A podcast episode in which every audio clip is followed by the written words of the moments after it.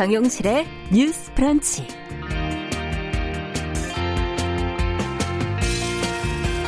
안녕하십니까 정용실입니다. 기발하거나 뛰어나고 재미있는 무언가를 수식하는 말로 요즘 저세상이라는 표현을 많이 사용들 하시네요. 저세상급이다. 저세상 미모, 저세상 텐션 뭐 이런 말 들어보셨나요? 언어는 시대를 반영하는 거울이라고 하는데요. 저세상이라는 말 아무 생각 없이 쓰고는 있지만 그 밑바닥에 이 세상엔 왠지 답이 없다 하는 그런 비관이 담겨 있는 것 같아서 조금 씁쓸한 기분이 듭니다. 헬조선 또 뭐 이번 생은 망했다는 이생망 그리고 저 세상까지 젊은 층들이 쓰는 말들이 이렇게 가만히 놓고 보면 연결되는 지점이 있네요. 어린이가 학대받고 산업 현장에서 노동자가 다치고 지구 온난화가 빨라지는 이 세상 뉴스들을 보니 좋은 거는 저 세상으로 달아나 버릴 수밖에 없겠다 하는 그런 생각이 드는데요. 그래도 우리가 뭔가 바꿀 수 있는 것들이 있다면 꾸준히 질문하면서 이 세상을 바라봐야겠다는 생각도 한편으로 듭니다. 이러나 저러나 어쨌든 우리가 사는 곳은 이 세상 지금 여기니까요. 6월 5일 금요일 정용실의 뉴스 브런치 시작하겠습니다.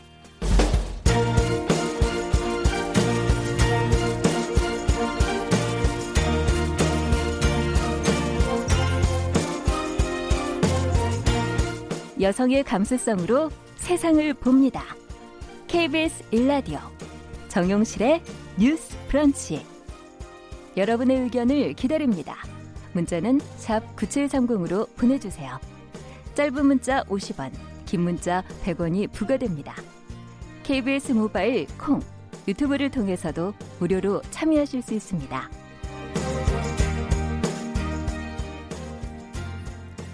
네, 정용실의 뉴스 브런치 듣고 계신 지금 시각 10시 7분입니다. 아, 지금 막 방송을 들어가야 되는데 뉴스가 지금 막 쏟아지고 있어서 저희도 지금 계속 뉴스를 체크하면서 지금 첫 번째 기사를 봐야 되겠습니다. 뉴스피 두 분 자리해 주셨고 저랑 같이 지금 뉴스 보느라 정신 없으신데 더 공감 여성정치연구소의 송문희 박사님 안녕하세요. 네, 안녕하세요. 전혜연 시사평론가 안녕하십니까? 네, 안녕하세요. 자, 왜 저희가 그러냐면 지금 오늘 21대 국회 첫 본회의가 지금 열릴 것인가 어, 밤새 사실 어, 막판에 어떻게 서로 어, 이야기가 될 것인가의 변수가 놓여 있는 상황이었고 지금 방금 전에 이제 통합당과 함께 본회의 개원을 한다는 뉴스가 들어왔고요. 어, 그런데 또 지금 계속 어, 의견이 좀 엇갈리는 것 같습니다. 의사 일정 뭐 합의가 이루어지지 않아서 본회의가 좀 부적합한 거 아니냐. 라는 것을 어, 얘기하고 있고요. 어, 주호영 미래통합당 원내대표가요. 지금 원내대표 연설을 하고 있는데요. 어, 관련된 내용, 지금 협치가 지금 되느냐 안 되느냐 기로에 지금 놓여 있는 것 같아요. 첫날부터.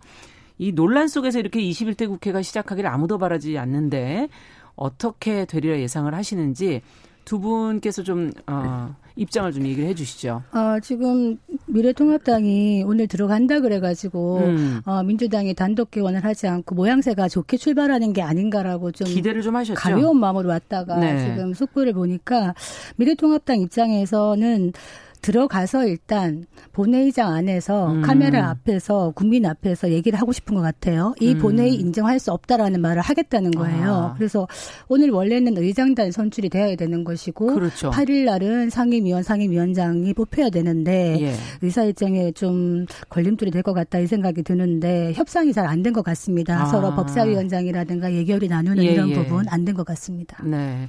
어떻게 보십니까? 일단 통합당 입장에서는 상당히 고민 끝에 일단은 완전히 참석 안 하지 않고 참석하는 모습은 국민들에게 보여주되 음. 그러나 반대하는 의사도 밝히겠다라는 것을 선택한 것으로 보입니다. 예. 근데 지금 통합당이 좀 음, 고민을 해야 될 지점은 뭐냐면 음. 어제 3차 추경이 제출이 됐어요. 네. 지금 코로나19 이후에 경제 위기 극복을 위한 여러 가지 추경안이 지금 제출이 됐는데 만약에 국회 일정이 계속 늦어져서 추경안이 지연될 경우에는 그것도 문제죠. 그렇다면 이제 뭐, 네. 뭐, 뭐 미래통합당에 대한 비판도 야당이라고 해서 피해갈 수 없는 상황입니다. 네. 왜냐하면 이것이 국회가 계속 열렸고 그동안 어떤 뭐 협상이 파기되기도 하고 뭐 민주당의 잘못이 있었다 이런 음. 분위기가 아니라 21대 국회가 지금 문을 여는 시점이거든요. 맞습니다. 20대 국회와는 다른 모습을 보여주겠다고 다들 다짐을 했는데 계속 지연될 경우 통합당도 상당한 비판을 피하기는 그렇죠. 좀 어려울 것으로 보입니다. 그래서 네. 주말 새에 좀 여야 원내대표단 간에 협의가 있지 않을까 싶은데요. 좀 향후 상황을 더 지켜봐야겠습니다. 음, 네.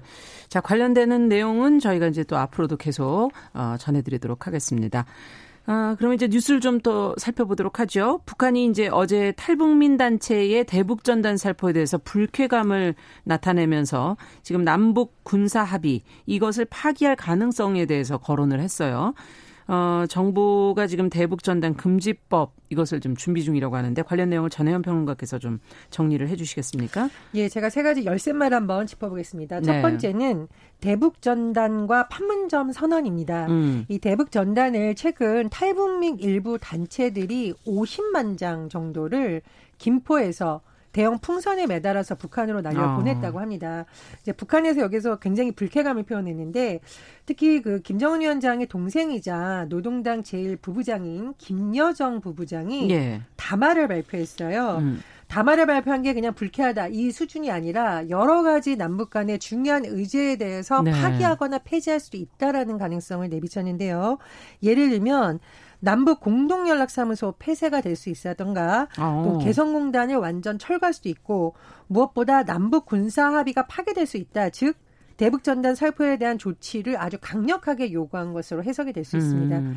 근데 제가 키워드를 말씀드리면서 판문점 선언이라는 것을 얘기한 이유는 네. 과거에도 이 대북 전단 문제를 놓고 여러 가지 정책의 논란이 있었어요. 그런데 정부로서는 굉장히 고심할 수 있는 이유는 뭐냐면 2018년 4월 27일 어, 남북 관계에서 굉장히 중요한 판문점 선언이 있었습니다. 음.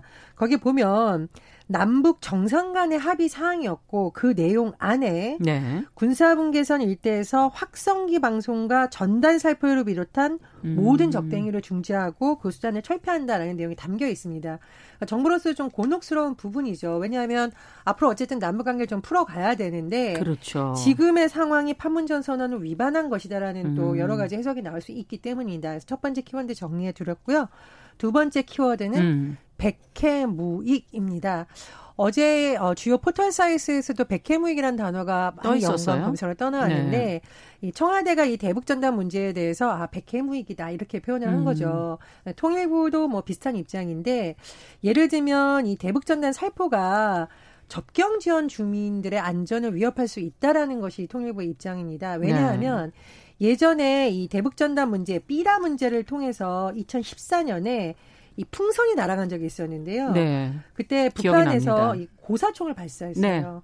네. 이게 북한이 잘했다 못했다의 문제가 아니라 남북 간의 긴장이 고조되면 그랬죠. 가장 불안한 주민들이 접경 지역 북한과 가까이 있는 주민들이거든요. 네. 이 주민들이 어떤 주장을 하냐면 긴장감에 고조되면 일단 평소에 하던 일을 할 수가 없다. 음. 그리고 여러 가지 우리가 위협을 느낀다라는 주장을 하고 있어요. 그래서 통일부의 입장은 어떤 실효성 있는 제도 개선 방안을 검토하고 있다라는 건데 네. 여기서 실효성 있는 제도라는 것은 이런 것을 막을 수 있는 방안이라던가 어떤 음. 법을 통해서 해소하는 것 이렇게 해석이 가능합니다. 그런데 세 번째는 키워드는 제가 어, 설명을 드리자면 표현의 자유. 반대하는 자유. 쪽에서 내세우는 논리입니다. 네. 왜냐하면 표현의 자유라는 입장에서 보면은 대북 전단 살포에 대해서 음. 막을 근거가 뭐냐 법적으로 음. 논란이 됐었고요. 네. 예전에서도 그 민주당 소속이던 의원들이 대북 전단 살포 시에 음. 통일부 장관에게 신고를 해야 된다. 뭐 이런 여러 가지 개정안을 낸 적이 있습니다. 근데 예. 통과되지 못했거든요. 음. 그래서 일부 보수 단체나 또 일부 어, 의원들을 중심으로 표현의 음. 자유를 막는 조치가 음. 아니냐라는 반발이 나올 수 있습니다. 그래서 음. 실제로 입법이 진행될 수 있을지는 또 국회 차원에서의 논의를 지켜봐야 되는 그러네요. 상황입니다. 예. 어떻게 보십니까? 그 이제 김여정 부부장이 이번에 단호하게 말을 하는 이유를 보면 네.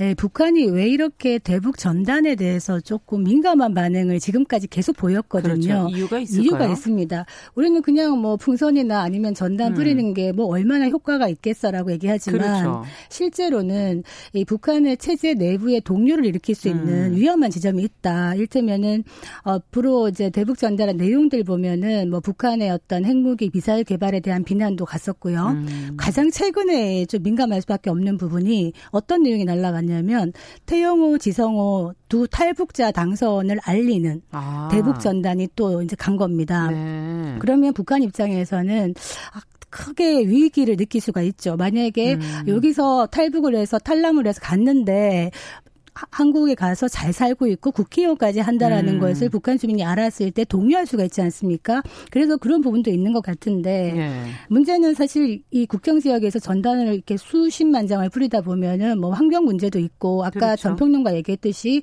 거기에 응사를 해가지고 총을 쏘는 경우도 있고 약간 안보의 위기가 조금 증폭되는 경우는 음. 있어요. 음. 그렇기 때문에 늘 막으려고 애를 썼습니다만 문제는 국회 문턱을 늘 넓지 못했던 이유가 무엇이냐? 음. 한국은 공사 공산주의가 아니거든요. 네. 어떤 방식으로든 다양한 의견을 표현할 수 있기 때문에 이거를 일방적으로 막는다는 게 굉장히 힘들어요. 그래서 음. 실제로 한 탈북민이 이걸 막는 거에 대해서 정신적으로 피해가 크다고 위자료를 청구한 적도 있었습니다. 아. 물론 패소를 했습니다만은 예. 어, 지금 문제가 더 큰 문제는 뭐냐 하면 북한이 지금 뭐 판문점 선언 위배다 이런 얘기를 하고 약간의 협박을 하고 있잖아요. 뭐 네. 남북 공동 연락 사무소를 폐지하겠다거나 네. 있으나 마나 한 마나한 군사합의 이렇게 얘기하는데 사실은 있으나 마나 한 거 맞는 것 같아요. 그 9.19 군사합의 같은 경우에 보면 최근에도 그 접경 지역의 상린도에서 해안포 사격이 있었죠. 음. 그리고 또 최근에 지피에서의 그 총격도 있었지 않습니까? 거기에 대해서 한국 정부가 북한이 이게 의도적인 거냐 아니면 실수냐라고 물었지만 음. 아직까지 묵묵부답이에요. 그렇게 하고 있으면서 이거에 대해서는 얘기를 하지 않고 대북 전단에 대해서는 콕 집어서 기분 나쁘니 북남 합의를 파괴하겠다. 음. 개성공단 지금도 문 닫고 있지 않습니까? 이런 식으로 얘기하는 것은 받아들이기에는 심히 좀 못마땅한 부분이 있다. 저는 네. 이렇게 말씀드리겠습니다. 저는 전혀 다른 관점에서 말씀을 드릴 음. 수밖에 없는 게 남북 간의 평화가 북한 주민만을 위해서 있는 건가요? 음. 아니죠. 네. 남북 간의 평화라는 것은 음. 접경지대를 비롯해서 지금 살고 있는 우리 국민과 우리 경제 안전을 위해서도 필요한 음. 부분입니다. 그러니까 대북 전단이라는 것이 정말 북한 주민들에게 많은 소식을 알리고 남북 평화에 도움이 음. 된다면 아마 더 많은 국민들이 지지를 할 거예요. 음. 그런데 일단 실효성이라는 측면에서 크게 실효성이 없는데 오히려 긴장감만 불러일으킬 수 있다는 거기 때문에 심지어 보수층 내에서도 이거를 뭐 아주 강력히 그렇게 주장하는 목소리가 많이 나오지 않는 음. 거거든요. 예를 들면 2014년 10월 연천에서 제가 말씀드린 거 대응 사격했을 때그 예. 그 지역에 있는 주민들의 인터뷰를 보면 피가 마른다라고 표현을 하고 있어요. 음. 그리고 2014년 10월 보수단체가 대북전단 살포한다고 했을 때 누가 막았냐?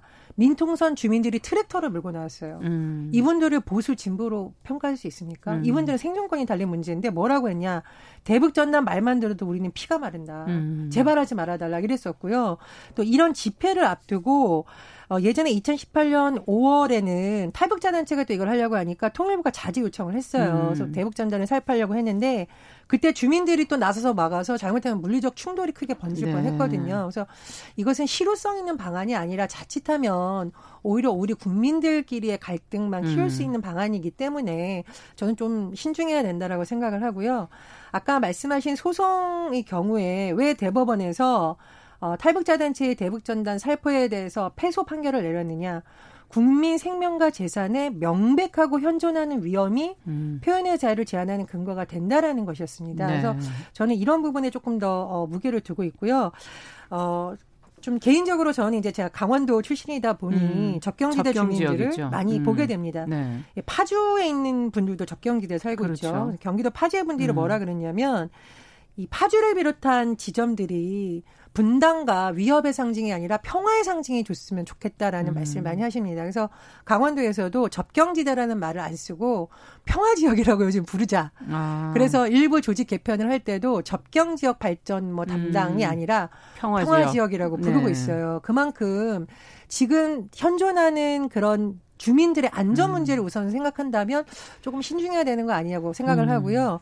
과거에 민주당 의원들이 난 개정안도 보면 못하게 원천적으로 금지한다 이런 것이 아니라 예를 들면 남북 관계가 굉장히 어떤 긴장 상태에 있을 때 이런 네. 것들이 어떤 화약이 될 수 있는 거잖아요. 그래서 통일부에 신고를 좀 해달라 이런 음. 취지였었거든요. 그래서 일부분 국회에서도 이것을 너무 원론적으로 볼 것이 아니라 실효성이라던가 음. 실제로 우리 국민들에게 미칠 수 있는 영향 등을 해서 좀 많이 나왔으면 어떨까 이렇게 생각합니다. 그러니까 음. 지금 적경지대 얘기하니까 참 와닿는 것이 음. 지금 말씀하신 파주나 연천이나 이런 쪽 네. 있잖아요. 네. 거기 사는 주민들은 사실은 바로 접경이기 때문에 북한에서 어떤 행동을 하는 거에 대한 항상 두려움을 갖고 그렇죠. 있어요. 그러니까 음. 실제로 실제로 문재인 정부 들어서면서 어 주변에 보니까 의외로 접경 지역에 땅을 사시는 분들이 많더라고요. 음. 그래서 왜 그러냐 그랬더니 외지인들이 많이 들어온다는 거예요. 땅을 사러 그 음. 이유가 한반도 평화 시기가 돌아가기 시작했으니 이제 접경 지대가 명시상부한 평화 지대화 되고 음. 이렇게 되면 여기가 또 요충지가 되지 않겠냐 음. 이렇게 해서 이제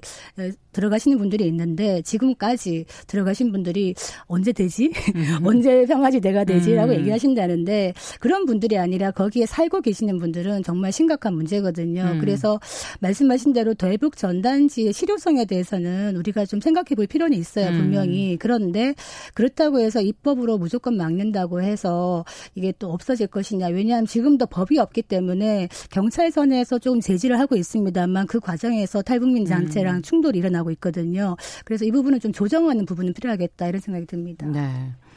자, 이제 두 번째 뉴스로 좀 넘어가 보도록 하겠습니다. 7시간 동안에 여행용 가방에 갇혔던 그 9살 초등학생 아마 이 관련 보도들을 많이 보신 분들 있으실 건데 끝내 숨졌다는 소식이 이제 어제 나왔고요.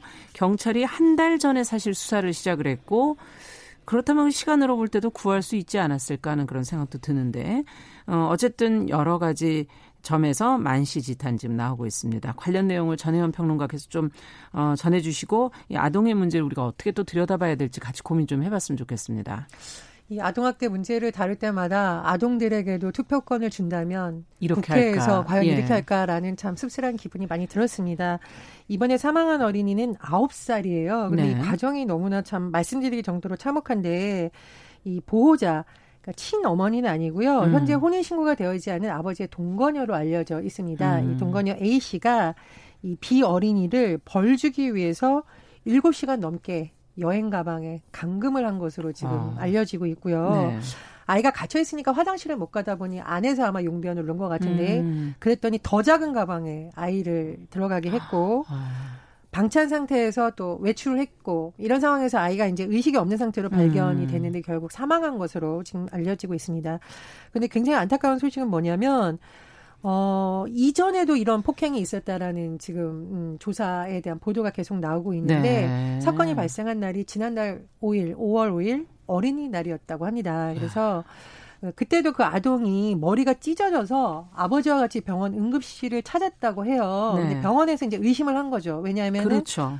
아이의 손, 엉덩이 이런 데 멍자국이 있는 걸 보고 신고를 음. 했었고 근데 경찰에서 그 아동 기관에 통보만 하고 가정 방문 조사에 참여하지 않았고 또 아동보호기관에서는 학대 피해가 심하지 않은 것 같다는 의견을 줘서 아마 제대로 조사가 되지 않았다라는 어, 또 보도가 나오고 있습니다. 그래서, 그래서, 지금 여러 가지 논란들이 나오는군요. 네, 그렇습니다. 그래서 물론 이제 아동학대 자체도 굉장히 뭐 비판을 받을 지점이지만 경찰이나 관련 기관에서 그때 좀 심층적으로 조사를 했다면 예. 이 사망까지 가는 것을 좀 막을 수 있지 않았느냐. 신고 의무도 아마 모두에게 있는 걸로 알려고 예, 있는데요. 그렇습니다. 그래서 뭐 예. 뭐 경찰의 이제 한 얘기를 언론 보도를 보면 아동보호기관의 의견을 신뢰 해서 판단한 것이라고 하는데 어쨌든 이런 아동학대 사고의 경우에는 아동들이 부모로부터 떨어지는 것에 대한 두려움이 또 있기 때문에 정확한 진술을 하지 못한다거나 그럼요. 또는 부모들이 왜 우리가 그루밍이라고 하잖아요. 예. 이것을 뭐 사랑의 매라던가 훈육으로 교육을 시키면 사실 아동들이 잘못된 진술을 하는 경우도 있거든요. 맞습니다. 부모를 무조건 감싸는 발언. 그래서 음. 현장 조사라든가 이런 부분 굉장히 중요한데 이런 부분에 대해서 법도 좀 개정이 되고 음. 우리가 아동학대 나올 때마다 공분했다가 다시 없어지고 있거든요. 그렇죠. 사실은 제도적인 측면에서 보완이 돼야 된다. 좀 이런 생각이 듭니다. 아홉 살이면 학교 를 다니지 않았을까 하는 생각이 아, 드는데. 그 지금 네. 초등학교 3학년인데 3학년. 그날 네. 사망한 날이 사실은 학교를 가는 날이었다 그래요. 그래서 아. 제가 아, 이 기사를 보고 정말 마음이 안 좋았어요. 그러니까 음. 저도 아이를 키우는 입장입니다만 모든 목숨이 다 귀한데 음. 이 아홉 살이라는 이 나이가 그 훈육의 이야기가 한 달 전에도 아이를 때려가지고 이제 이런 일이 있었다는 거 아니에요. 네. 그랬는데 그때 그냥 방치가 된 이유가 아이가 말을 듣지 않아서 때렸다 이렇게 얘기를 한다는데 음. 우리 가 왜 자식 키우는 부모들이 미운 일곱 살 때려주기 네. 아홉 살 이런 얘기 하는데 아이들이 크면서 말을 안 듣는 건 당연한 거예요. 그럼요. 그렇기 예. 때문에 아이들인 것이고 그때 사랑으로 길러가는 게 부모이고 음. 아이에게 있어가지고 부모라는 존재는 온 우주예요. 음. 온 우주인데 이 사건에서 가장 마음이 아팠던 거는 이 순진 아이가 한 달 전에 그 폭행으로 조사를 받았을 때도 조사를 하면서 그러면 아버지랑 분리될래? 떨어질래라고 했을 때 싫다 그랬다는 거예요. 아, 그건 너무 당연한 거 아니겠습니까? 그러니까 그 아이의 그 마음, 가겠습니까? 그 아이의 그, 저, 그 막막함, 예. 나를 때리는 부모와 함께 있을 수밖에 없는, 그럼에도 음. 불구하고 의지하겠다는 그 아이를 결국에 이렇게 했다. 그래서 음. 제가 찾아봤어요. 이 사안은 계모 이게 굉장히 부각이 되는 것 같은데, 음. 실제로 계모이면서도 아이들 잘 키우는 분들도 많이 봤어요. 그럼요. 실제로 보니까 친 부모, 친 엄마, 아빠가 아이를 학대하는 경우가 훨씬 더 많았어요. 의외로. 그렇죠. 그리고 음. 작년 같은 경우에 아동 학대를 찾아보 보니까 한 9만 4천여 건이 신고가 됐다 그래요. 아, 9만 4천여 네. 건이. 그런데 실제로 처벌받은 거는 9%도 안 된다 그러네요. 아. 그러니까 이것이 아동 학대가 신고하는 것도 힘들고 신고되더라도 처벌이 너무 약하니까 사실은 이 중간에서 아이들이 갈 데가 없다. 아이들이 숨을 곳이 없다. 음. 이거는 결국에는 나쁜 부모만 욕할 것이 아니라 사회의 책임이 아닐까. 저는 또 이런 생각이 들어서 음. 뭔가 이 방지를 할 수 있는 정말 실효성 있는 대책을 키워야 되지 않나 생각이 듭니다. 네. 이제 아동 아동복지법에 대한 계속 얘기가 나오고 있고요. 이 아동복지법이 여러 가지 측면에서 긍정작용도 있는데 부작용이 뭐냐면 아동이라는 특수성을 고려해야 된다는 거죠. 네.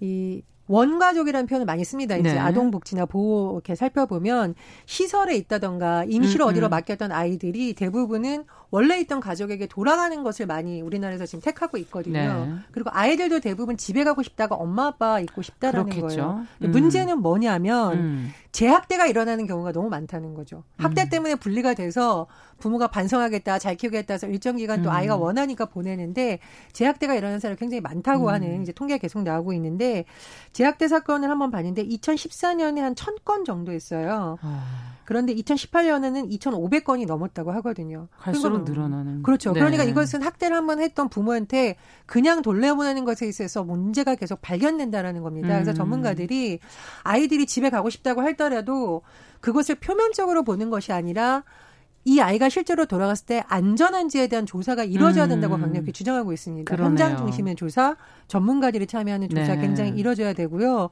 두 번째로 굉장히 슬픈 현실인데 어떻게 보면 핏줄로 묶여진 부모에 대한 환상을 이제는 버려야 된다는 지적도 나오고 있어요. 음. 왜냐하면 그 아이들이 보호기관이나 복지시설에 있다가 부모에게 돌아가는 경우 아이가 좋아서라기보다는 부모가 필요해서 데려가는 경우도 있다라는 음. 겁니다. 이제 보도를 보니까 양육자가 있으면 군대가 면제되기 때문에 아. 친아버지가 아이를 상습적으로 폭행했는데도 필요하기 때문에 필요하기 음. 때문에 데려간다던가 또 예. 수급비를 더 많이 받기 위해서 필요 가는 거. 그러니까 이것은 아동의 선택권이 아니라 부모의 의견이 너무나 중시되는 뭐 부모가 데려가면 당연히 잘할 것이라는 음. 일부 인식이 크게 작용을 한다라는 거죠. 그래서 아동의 선택권이 강화되려면 아동만의 진술에 의존하는 것이 아니라 그 환경을 볼 수 있는 많은 사람들의 관심과 실질적인 조사가 돼야 된다. 음. 그런 차원에서 아동복지법도 개정이 돼야 된다. 이런 의견이 나오고 있습니다. 네. 저는 이런 뉴스를 전할 때마다 아, 사실 그러네요. 마음이 너무 아픈 게 네. 21대 국회가 풀어야 될 과제가 많지만 음. 투표권이 없는 아동들에 대한 문제도 좀 깊게 좀 관심을 좀 가져주셨으면 좋겠네요. 부모가 정말. 아이를 네. 낳았다고 다 부모가 되는 게 아닌 것 같고요. 음. 부모도 자격이 갖추어져야 됩니다. 그런 어, 자격 없는 부모가 아이를 얼마나 불행하게 만들 수 있는지 생각되고 음. 정말 이런 아이들에 대해서 사후 점검, 모니터링 철저하게 하는 이거는 꼭 만들어야 되지 않겠나 이 생각이 음. 듭니다. 네. 자, 끝으로 경기도의 한 중학교에서 지금 학생을 대상으로 가정 뭐 경제 형편, 뭐 부모 직업, 뭐 이혼 여부 굉장히 세세하게 캐묻는 그 조사를 했다고 해서 이게 지금 비인권적이라고 논란이 지금 되고 있거든요. 간략하게 내용을 좀 정리해 주시면 예. 예, 경기도의 한 여자 중학교에서 이제 조사를 하는데 아이들에게요. 네. 부모의 직업과 이혼 여부 이런 거를 묻는 학생 기초 자료 조사서를 배포해서 무리가 되는 거예요. 네. 그래서 부모님을 소개합니다 항목에 부모의 직업을 적는 거는 물론이고 안 계시는 경우에는 안 계심, 돌아가심, 이혼 등으로 써달라. 그리고 지금의 경제적 형편 어떠냐, 기초생활 대상자이냐, 부모가 이혼이나 별거를 음. 했느냐 이런 것 이렇게 세세하게 다 적어내라고 해서 이게 좀 문제가 됐습니다 이번에. 네, 이게 왜 이렇게까지 파악할 필요가 있는 건가요? 어떻게 보세요 두 분은? 제가 중학교 때 이런 사례가 있었습니다. 학, 어. 학교에 있는 반 친구가 조금 수업 시간에 선생님한테 무례한 행동을 했어요. 예. 선생님이 거기서 야단을 쳤으면은 이렇게까지 논란이 안 됐을 텐데 너 내일까지 부모님을 모시고 와라 했는데 이 친구가 사실은 엄마 아빠가 모두 없는 친구였어요. 어. 그러다 보니 이게 이제 반 학생들 전체가 선생님을 비판하고 선생님이 예. 너무한다라는 거였거든요. 그러니까 음. 두 가지 의미가 있는 것 같습니다. 그러니까 교사들이 학생의 어떤 특수한 상황이라던가 뭐 여러 가지를 알려고 하는 시도 자체가 나쁜 건 아닌데 음. 방법이 너무 거칠고 학생에게 어떤 수치심을 일으킬 그렇죠. 수 있는 그렇죠. 방법이라면 예. 그 방법은 개선되어야 된다고 보고요. 두 번째로 저는 이 가정이라는 것이 저도 이제 예전에는 보면 교육기관에서 정상 가정이라는 표현을 많이 썼어요. 네. 근데 정상이라는 거는 그러면 예를 들어 이혼한 가정은 비정상이냐라는 음. 또 논란이 제기될 수 있습니다. 늘 많이 그래서 언급이 되는 부분이죠. 예, 우리가 일상 속에서 많은 쓰는 용어 그리고 정상이라는 용어에 대해서 좀 생각해 볼 필요가 있고요. 음. 좀 다양한 형태의 가족에 대해서 이렇게 편견을 바라보는 시각, 음. 아, 문제가 있는 가정의 자녀다 이렇게 바라보는 음. 시각도 좀 고쳐야 되지 않나 그런 생각이 듭니다. 음. 지금 이게 중학교 때는요 아이들이 가만히 있어 도 예민해요. 맞아요. 그런 식인데 음. 사실은 글 하나 말 하나에도 많은 상처를 받는데 저는 이제 이, 이 방식에 좀 문제가 있다고 봐요. 음. 일테면은 사실은 어떤 측면에서 요즘 학교 선생님들이 너무 음. 업무에 바쁘다 보니 정작 아이들에게 관심이 덜하다는 또 지적도 있어 그렇죠. 왔거든요. 그런데 예.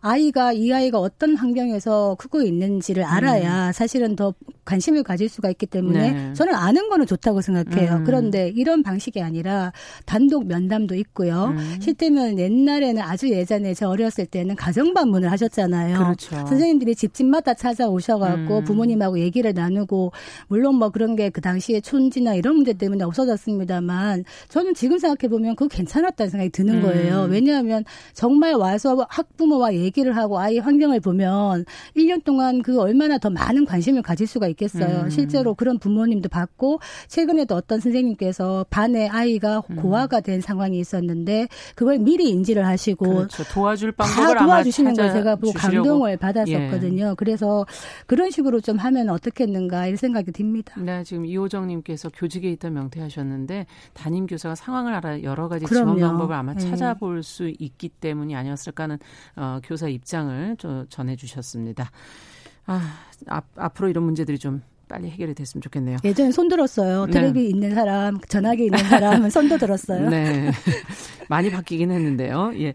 자, 두 분 말씀 오늘 여기까지 듣겠습니다. 뉴스픽, 어, 전혜연 평론가 또 더공감 여성정치연구소의 송문희 박사 두 분 수고하셨습니다. 주말 잘 보내시기 바랍니다. 감사합니다. 감사합니다. 정용실의 뉴스 브런치 듣고 계신 지금 시각 10시 32분 넘어서고 있고요. 어, 잠시 라디오 정보센터 뉴스 듣고 오겠습니다. 21대 국회가 오늘 오전 10시 더불어민주당과 제1야당인 미래통합당 등 여야 정당이 참석한 가운데 첫 본회의를 시작했습니다.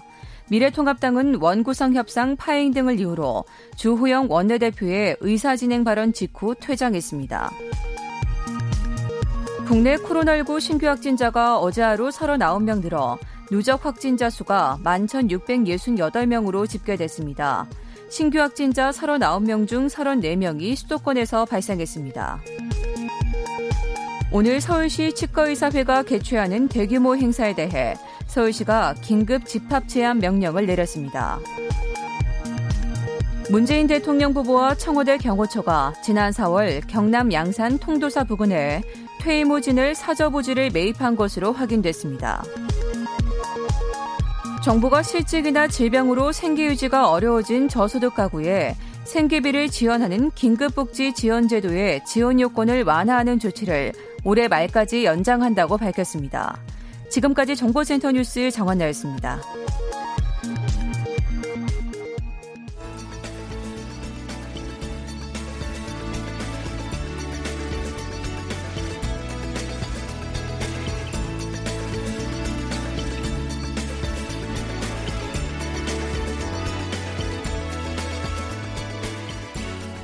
세상을 보는 따뜻한 시선. KBS 1라디오 정용실의 뉴스 브런치. 매일 아침 10시 5분 여러분과 함께합니다. 네, 정용실의 뉴스 브런치 듣고 계신 지금 시각 10시 34분입니다. 자, 이번에는 다양한 분야에서 활약하는 여성들을 만나보는 시간이죠. 초대석 시간입니다.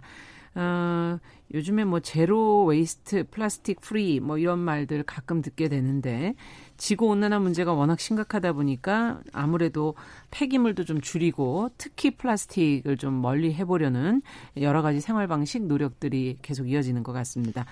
오늘이 또 환경의 날이기도 해서 zero waste를 권하는 친환경 잡지 있더라고요. 매거진 쓸 예, 아, 배민지 편집장이 오늘 초대석에 자리해 주셨습니다. 어서 오십시오. 네, 안녕하세요. 네, 반갑습니다. 네. 어, 그리고 zero waste 얘기를 하다 보니까 어, 딴 거는 버려도 이분은 버릴 수 없어요. 저희가 금요일에. 아, 멘트를 버리지 말라 그러는데 저는 그냥 이분을 버리지 않겠습니다. 초대석의 이야기 친구 남정미 씨 어서 오세요. 안녕하세요. 반갑습니다. 코미디하는 남정미입니다. 예, 네. 버리시면 안 되면 쓰레기 분리수거도 안 되기 때문에 저는 여기서 걷어 주셔야 됩니다. 아니, 자, 다 그래요, 대부분.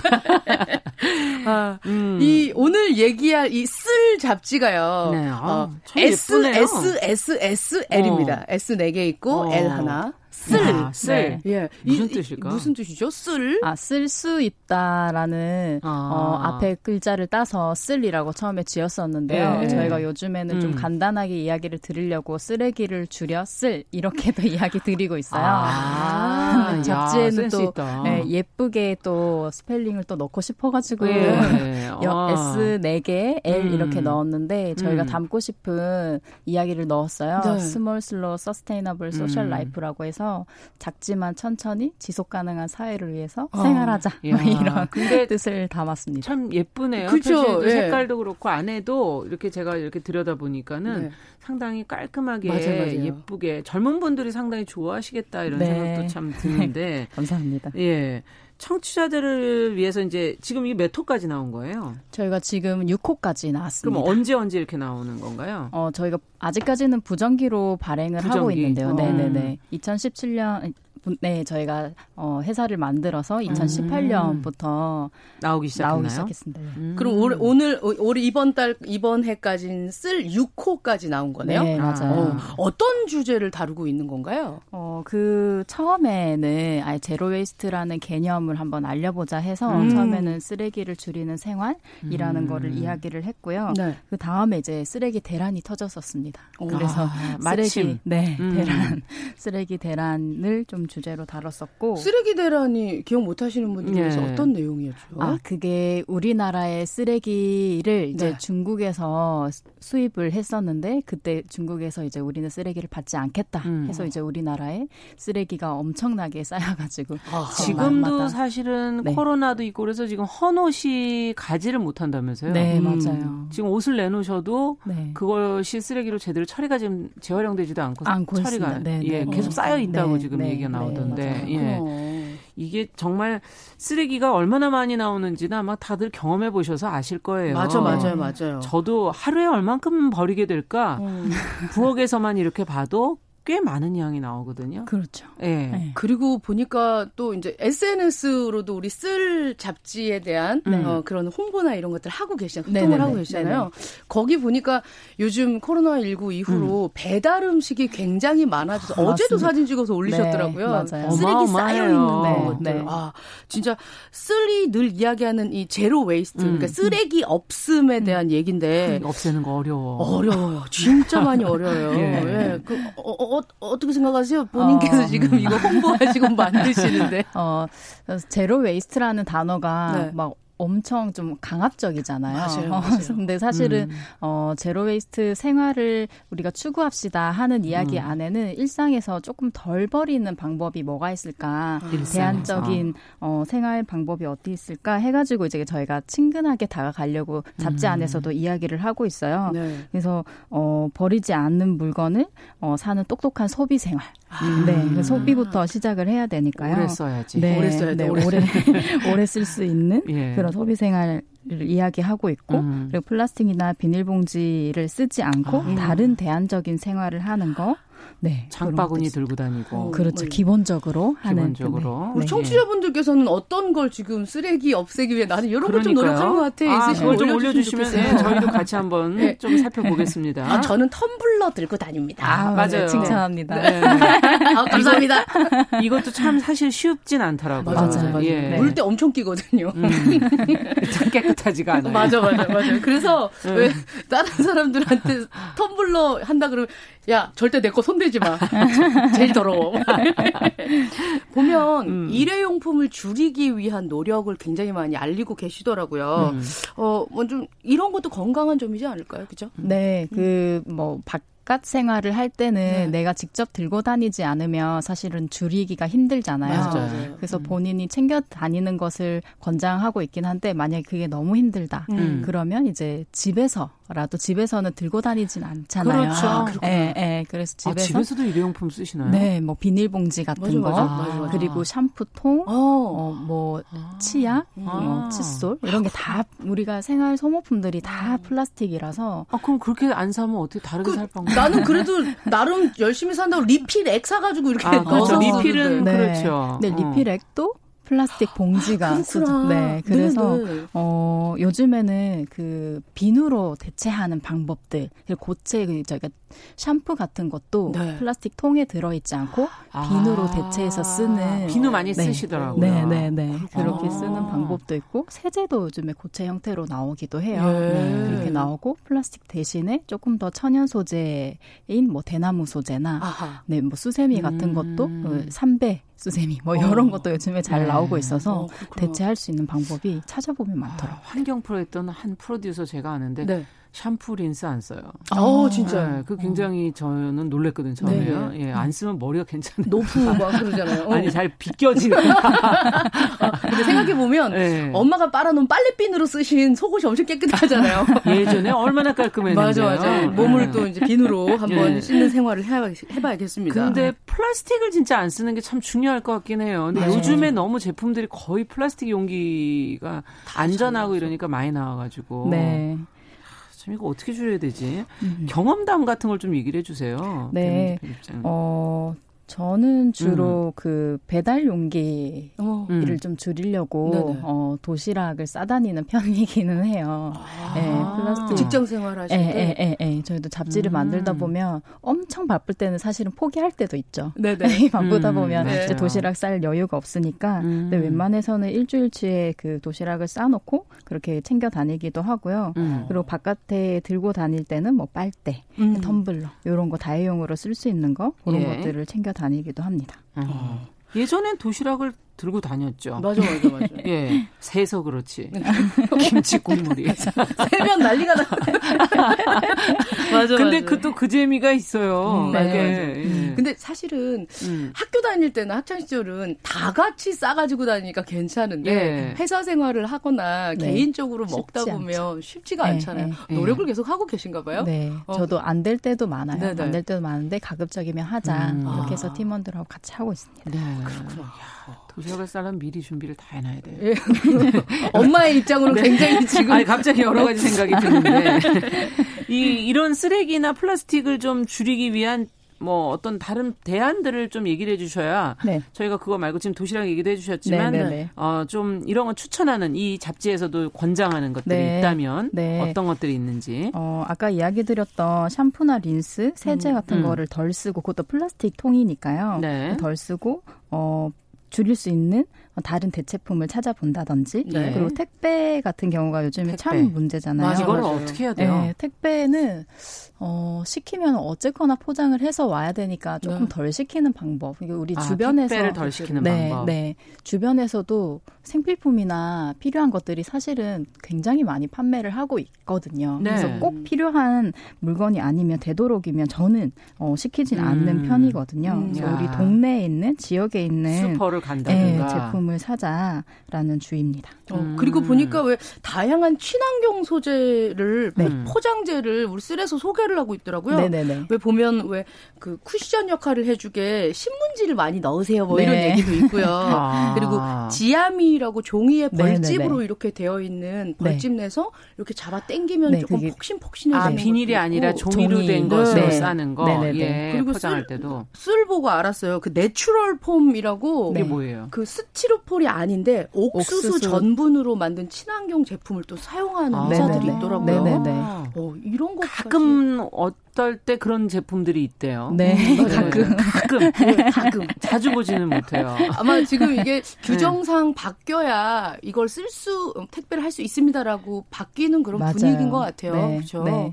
그리고 비용의 문제인가? 맞아, 맞아요. 저는 음. 그런 생각도 해봤는데 음, 음. 비용이 좀 더 많이 드나요? 조금 비싸긴 해요. 아직까지는 아. 국내에서 생산이 원활하게 음. 되지 않고 있더라고요. 네. 그래서 해외에서 수입해서 들어오다 보니까 지아미 그 종이 완충재도 예. 비싸요. 아, 사실은 좀 비싸요. 네. 지금 최 회장님께서는 네. 방법으로 덜 버리려고 애쓴다. 음. 네, 2875님은 어, 야채 쓰레기는 모아서 화분에. 맞아, 맞아. 거름으로. 맞아, 맞아. 와, 이거는 맞아. 정말 good 아이디어네요. 어, 엄청 네. 신경 많이 쓰셔야 될 텐데. 5237번님, 소비하라 난리치면서 또 쓰레기 없기를 이렇게 바라는 겁니다. 죄송합니다. 네. 지금 오늘. 어떤 상황에서 얘기하느냐에 따라 다르냐. 네, 맞아, 맞아, 그래도 이게 소비는 하더라도 쓰레기는 좀 덜 나오게 하자는 얘기죠. 음, 예. 네. 최 회장님께서는 어, 시장 바구니 꼭 들고 다니시고. 어, 맞아. 요즘 그런 분들 많더라고요. 비닐을 항상 재활용하신다고. 음. 씻어서. 음. 네. 이것도 참 보통 일은 아니네요. 맞아, 맞아, 맞아. 예, 맞아. 비닐을 써야 할 상황이면 자연 분해를 쓰신다는 분이 3801번님. 네. 네. 그리고 6760번님은 마트 출구 끈 묶는 곳에서 포장지 다 벗겨내고 음. 가져온다고. 음. 와, 되게 음. 대단하시네요. 다른 다, 다양하시네요, 진짜. 예. 예. 저도 그 시장에서 물건을 살 때 미리 비닐봉지에 쌓여 있잖아요. 네네. 그거를 그냥 바로 그 자리에서 벗겨내고 이거 집에 가져가면 다시 돌려드릴 때 안 받으시니까 맞아. 그 자리에서 음. 바로 벗겨내고 드리기도 하거든요. 아, 네. 그걸 하신다는 얘기인 거죠, 네. 지금. 네. 네. 네. 예전에 마트 갔을 때왜 네. 봉지가 20원, 30원 하니까 그 옆에 보면 그 채소 담는 그 네. 일회용 봉지 둘둘 말려 있는 것을 그거 막 뽑아가지고 거기서 제 장 봐고 그랬었거든요. 다시 제가 주범이었네요. 우리가 뭐 우리 모두가 그렇죠. 맞습니다. 음. 지금 뭐 물론 들고 다닙니다. 음. 그 환경을 위한 이런 실천을 해 나가는 분들이 네. 사실은 좀다 그 몸담고 계시니까 진짜로 어 왜 일회용 쓰시네요? 이러면서 약간 음. 비난받거나 네. 이럴 때도 있을 것 같아요. 네. 내 생활은 조금씩 바뀌어가고 있는데 무엇보다 그 바다 표범 바다 코끼리 코에서 나온 그 빨대 영상 보시고 음. 네. 진짜 심각하다고 생각하시는 분도 많을 텐데 네. 사실 제 나 하나 이렇게 한다 그래서 지구가 바뀔까? 아, 그런 이런 생각을 생각. 할 때가 있죠. 너무 예. 힘들거나 이럴 때. 네. 네. 이런 분들에게 저 같은 사람한테 해주실 말씀이 음. 있나요? 어 사실은 다른 사람이 어 열심히 하려고 할때 네. 옆에서 응원해 주는 것만으로 참 큰 힘이 되긴 하거든요. 음. 어, 내가 못 한다고 해도 어, 지금 상황에 저도 못할 때가 사실은 많아요. 네. 네 상, 일상이 바쁘다 보면. 음. 근데 거기에 대해서 자책하거나 너무 이제, 어, 내가 못하겠어. 앞으로 이거를 얼만큼 내가 할 수 있을까. 수 있을까? 이 런, 음. 어, 두려움 같은 거는 음. 과감하게 떨쳐버리세요. 그러, 다가는 자칫 이제 포기하게 네. 되기가 쉽죠. 네. 맞아요. 힘들다고 네. 생각을 하면. 네. 맞습니다. 근데 이게 쓸 6호에 보니까 지금 책을 갖다 주셨는데, 보고 있는데, 네. 이게 뭐예요? 어, 어 그게 그 약간 플라스틱 같은 통 같은 통 같은 거를 여기 사진에 올라와 네, 있는데 알록달록하죠. 음. 네네. 네, 월경컵. 월경컵. 네. 아, 이게 월경컵. 뭐 최근에 여성들 사이에서 몇 년 전부터 좀 관심이 있는 품목이라고. 네, 어, 엄청 좋은 아이템인데, 네, 네 여성분들에게 제가 적극 추천을 추천하는? 네, 어. 드리고 이 장점이 뭔가요? 일단은 생리대 대신 쓰는 네네네네. 것이죠. 아. 생리대를 까 필요 없고. 네, 필요 없으니까 소비를 안 해도 되고 그게 엄청난 양이 나오죠. 네, 사실. 네, 네, 네. 쓰레기를 그만큼 또 줄일 수 있잖아요. 네. 어, 월경하는 기간이 여성에 있어서 꽤나 많은 기간이 드는데, 네. 근데 그 시간 동안 월경대를 사용하지 음. 않아도 되니까 그게 음. 너무 좋고요. 그리고 월경대에서 어, 화학 물질이 안 나온다고 하지만 계속 그, 논란이 에, 예, 있었어요. 에, 예, 에, 예. 그것도 조금 위험하기도 하고 네. 여성분들이 거기에서 조금 위험한 어, 성분들이 아직까지도 이제 두려워하시는 분들이 계세요. 음. 어, 그, 그런 화학 물질하고도 멀어질 수 있어서 안전하기도 하고요. 음. 사실 그 쓸 6호의 월경컵 다룬 걸 보니까요. 음. 우리가 몰랐었던 일반적으로 우리는 생대한 패드 밑에 음. 받치는 걸 네. 가장 먼저 여성들은 떠올릴 그렇죠. 텐데 네. 다른 부분들이 많더라고요. 네. 무슨 뭐 탐폰인데 네. 어, 네. 면으로 된 탐폰이 있고 네, 네. 다회용으로 예, 다회용으로 나온 네. 것들도 음. 있고 어 그리고 어, 면 생리대 쓰시는 분들 많은데 그런 거 쓰시 사실 엄마들이 예전에 보면 기저귀 빤 것처럼 맞아요 예전에 그렇게 썼었죠 네. 맞아 맞아 네. 어 이 쓰레기도 줄일 수 있고 월경컵 사실 근데 이게 이걸 내가 넣을까 생각하려면 음. 여성분들 조금 음. 두렵기도 해요 기존에 봤던 거랑 다른 음. 다르게 생겨서 어, 장점이 있나요? 네, 처음에는 서, 사실 저도 쓰기가 참 어려웠거든요. 네네. 이게 내 몸으로 들어간다는 것 자체가 오. 조금 어려웠었는데 그렇죠. 네, 시도를 해보니까 너무 좋은 거예요. 이게 음. 방법을 조금만 터득을 하면 네. 어, 네. 상당히 내 몸에 대해서도 더 잘 알게 되고 예. 어, 작긴 하지만 컵이라는 것이 내 몸 안에 들어가서 음. 어, 여러 가지 작용을 하는구나 하면 음. 내가 어, 나온 배출되는 어, 나오는 이제 어, 월경 혈에 대해서도 좀 관찰하게 됐어요. 아, 저는 그렇군요. 예, 예, 예. 그럴 수 있겠네요. 네네네. 예.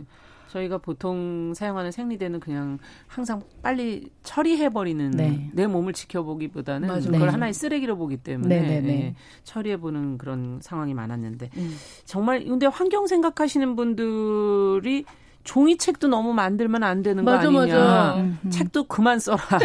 라고 얘기하시는 분들도 있어요, 주변에. 맞아요. 책이 너무 많다. 음. 뭐 이렇게 얘기하시 나무가 저게 몇 그루냐. 뭐 이렇게 음, 얘기하시는 분들도 계신데, 네. 어, 어떻게 생각하세요? 그런데 책이 나왔어요, 이렇게. 네. 근데 전자책이 뭐 따로 또 이렇게 친환경적이고 그러진 또 않거든요. 네. 그런가요? 네. 어떤 고민 속에서 이렇게 하신 건지. 사실은 책도 자원이잖아요. 음. 나무로 베어서 자원을 쓰는 것이긴 한데 음. 어, 저희가 zero waste라는 걸 전달하기 위해서 뭐 온라인으로 전달하는 방법도 생각을 해보고 네. 어, 책으로 하는 것도 생각해봤는데 음. 어, 저도 처음에는 zero waste라는 운동을 책으로 접했어요. 음. 네, 전자책이나 아. 종이책이나 서로 장단점은 있겠지만 네. 어, 종이책은 특히 가독성이랑 내가 천천히 읽어가면서 음미하는 그런 식의 책을 넘겨가면서 생각을 한 번 더 해보게 음. 되는 음. 것들이 저는 있더라고요. 음. 그래서 마음속에 좀 깊이 들어오게 되면서 음. 어, 스스로 생각해 보면서 근데 저희가 책으로 해야 되겠다 네. 했던 음. 거는 그런 지점이었었고요. 그리고 전자책도 사실은 어 책을 보는 기기를 만드는 자원이나 음. 그걸 계속 사용하기 위해서 전자 그 전기를 쓰는 부분에 에너지를 대해서도 쓰는 거죠. 네네네. 사실은. 네. 네. 그 부분에 대해서 조금 어 어떤 부분이 맞을까 음. 어 생각을 해보긴 했었어요. 그래서 저희도 음. 너무 인쇄를 할 때 과하지 않게 하고 네. 어 우리나라의 또 재활용률이 그렇게 높지가 않아요. 아, 그래요? 네. 엄청 열심히 하고 있는데? 아, 그, 재활, 에, 어, 죄송합니다. 재생지를 쓰는 아, 예, 예, 그렇죠. 네, 그렇죠. 제, 네, 재생지를 쓰는 많이 안 쓰죠. 예, 비율이 5%도 채 되지가 않아요. 음. 그래서 그런 재생지를 쓰자 하는 운동도 같이 하기 위해서 어 저, 책으로 일단 우선으로 선택을 음. 했습니다. 제가 네. 배민지 편집장님한테 명함을 받았는데 음. 명함이 재생지 쓰고 거기다가 이제 스탬프 탁 이렇게 찍어서 네. 주셨는데 음. 네. 굉장히 뭐 있어 보이려고 사람들이 명함 주는 어. 사람들이 있잖아요. 금박으로 막 하는데 네. 굉장히 좋더라고요. 어, 도리하다. 감사합니다. 예, 편안하고. 그리고 쓸 잡지를 보고 알았어요. 유, 그 우유팩 안에 네. 우리가 이렇게 이렇게 해서 버리면 되는 줄 알았더니 네. 우유팩 안에 코팅이 되어 있어서 그렇죠. 일회용품도 마찬가지고 아. 1차로 분해하는 곳을 보내서 다시 재활용을 한다라는 네. 그런 자세한 복잡하군요. 예, 네. 나와 있더라고요. 네, 일반 종이하고 우유팩하고는 좀 성질이 다르고 예. 어, 종이팩 같은 경우에는 어, 잘 재활용만 되면 되게 고퀄리티의 그 휴지나 예. 어, 이렇게 음. 재활용되는 율이 높아요. 음. 그래서 그걸 따로 배출하면 오히려 더 재활용 발효율이 어, 좋다, 효율적으로 이뤄진다 하는 음. 거를 또 이야기 드리고 싶었어요. 음. 네, 따로 배출을 해야 되는 거예요. 네네네. 종이랑 저희가 보통 같이 배출했었는데, 그렇죠. 네, 네. 예. 주민센터 가면 네. 종이팩 모아서 가져가면 또 휴지로도 바꿔주거든요. 아 그래요? 네네네. 아 그렇군요. 네, 네. 이걸 따로 좀 모으셔서 좀 귀찮고 번거롭지만 맞아요. 따로 좀 모으셔서 활용할 수 있게 해주시면 더 좋겠네요. 네. 예. 아 근데 이게 환경을 실천해 보겠다는 마음은 있는데 하다가 보면 힘들어가지고 맞아 맞아요. 자꾸 이제 무, 력감이 생긴다 그럴까? 이건 네. 내가 혼자 한다고 될까 이런 생각도 들기도 하고. SSSL 쓸 음. 잡지를 보시면 쓰레기 네. 없는 맥주 만드는 회사도 소개되고요. 음. 화학 첨가물이나 설탕 넣지 않고 오직 과일로만 말려 음. 먹는 과일, 뭐 플라스틱 오래 쓰기 보니까 금속 제품이나 플라스틱 마우스나 이런 네. 키보드 플라스틱으로 네. 된거 고장 나면 버리는데 이거 음. 세척만 해도 다시 쓸 수 있다고 맞아요. 하는 그런 회사도 소개돼 네, 있더라고요. 네, 다양하네요, 정말. 정말.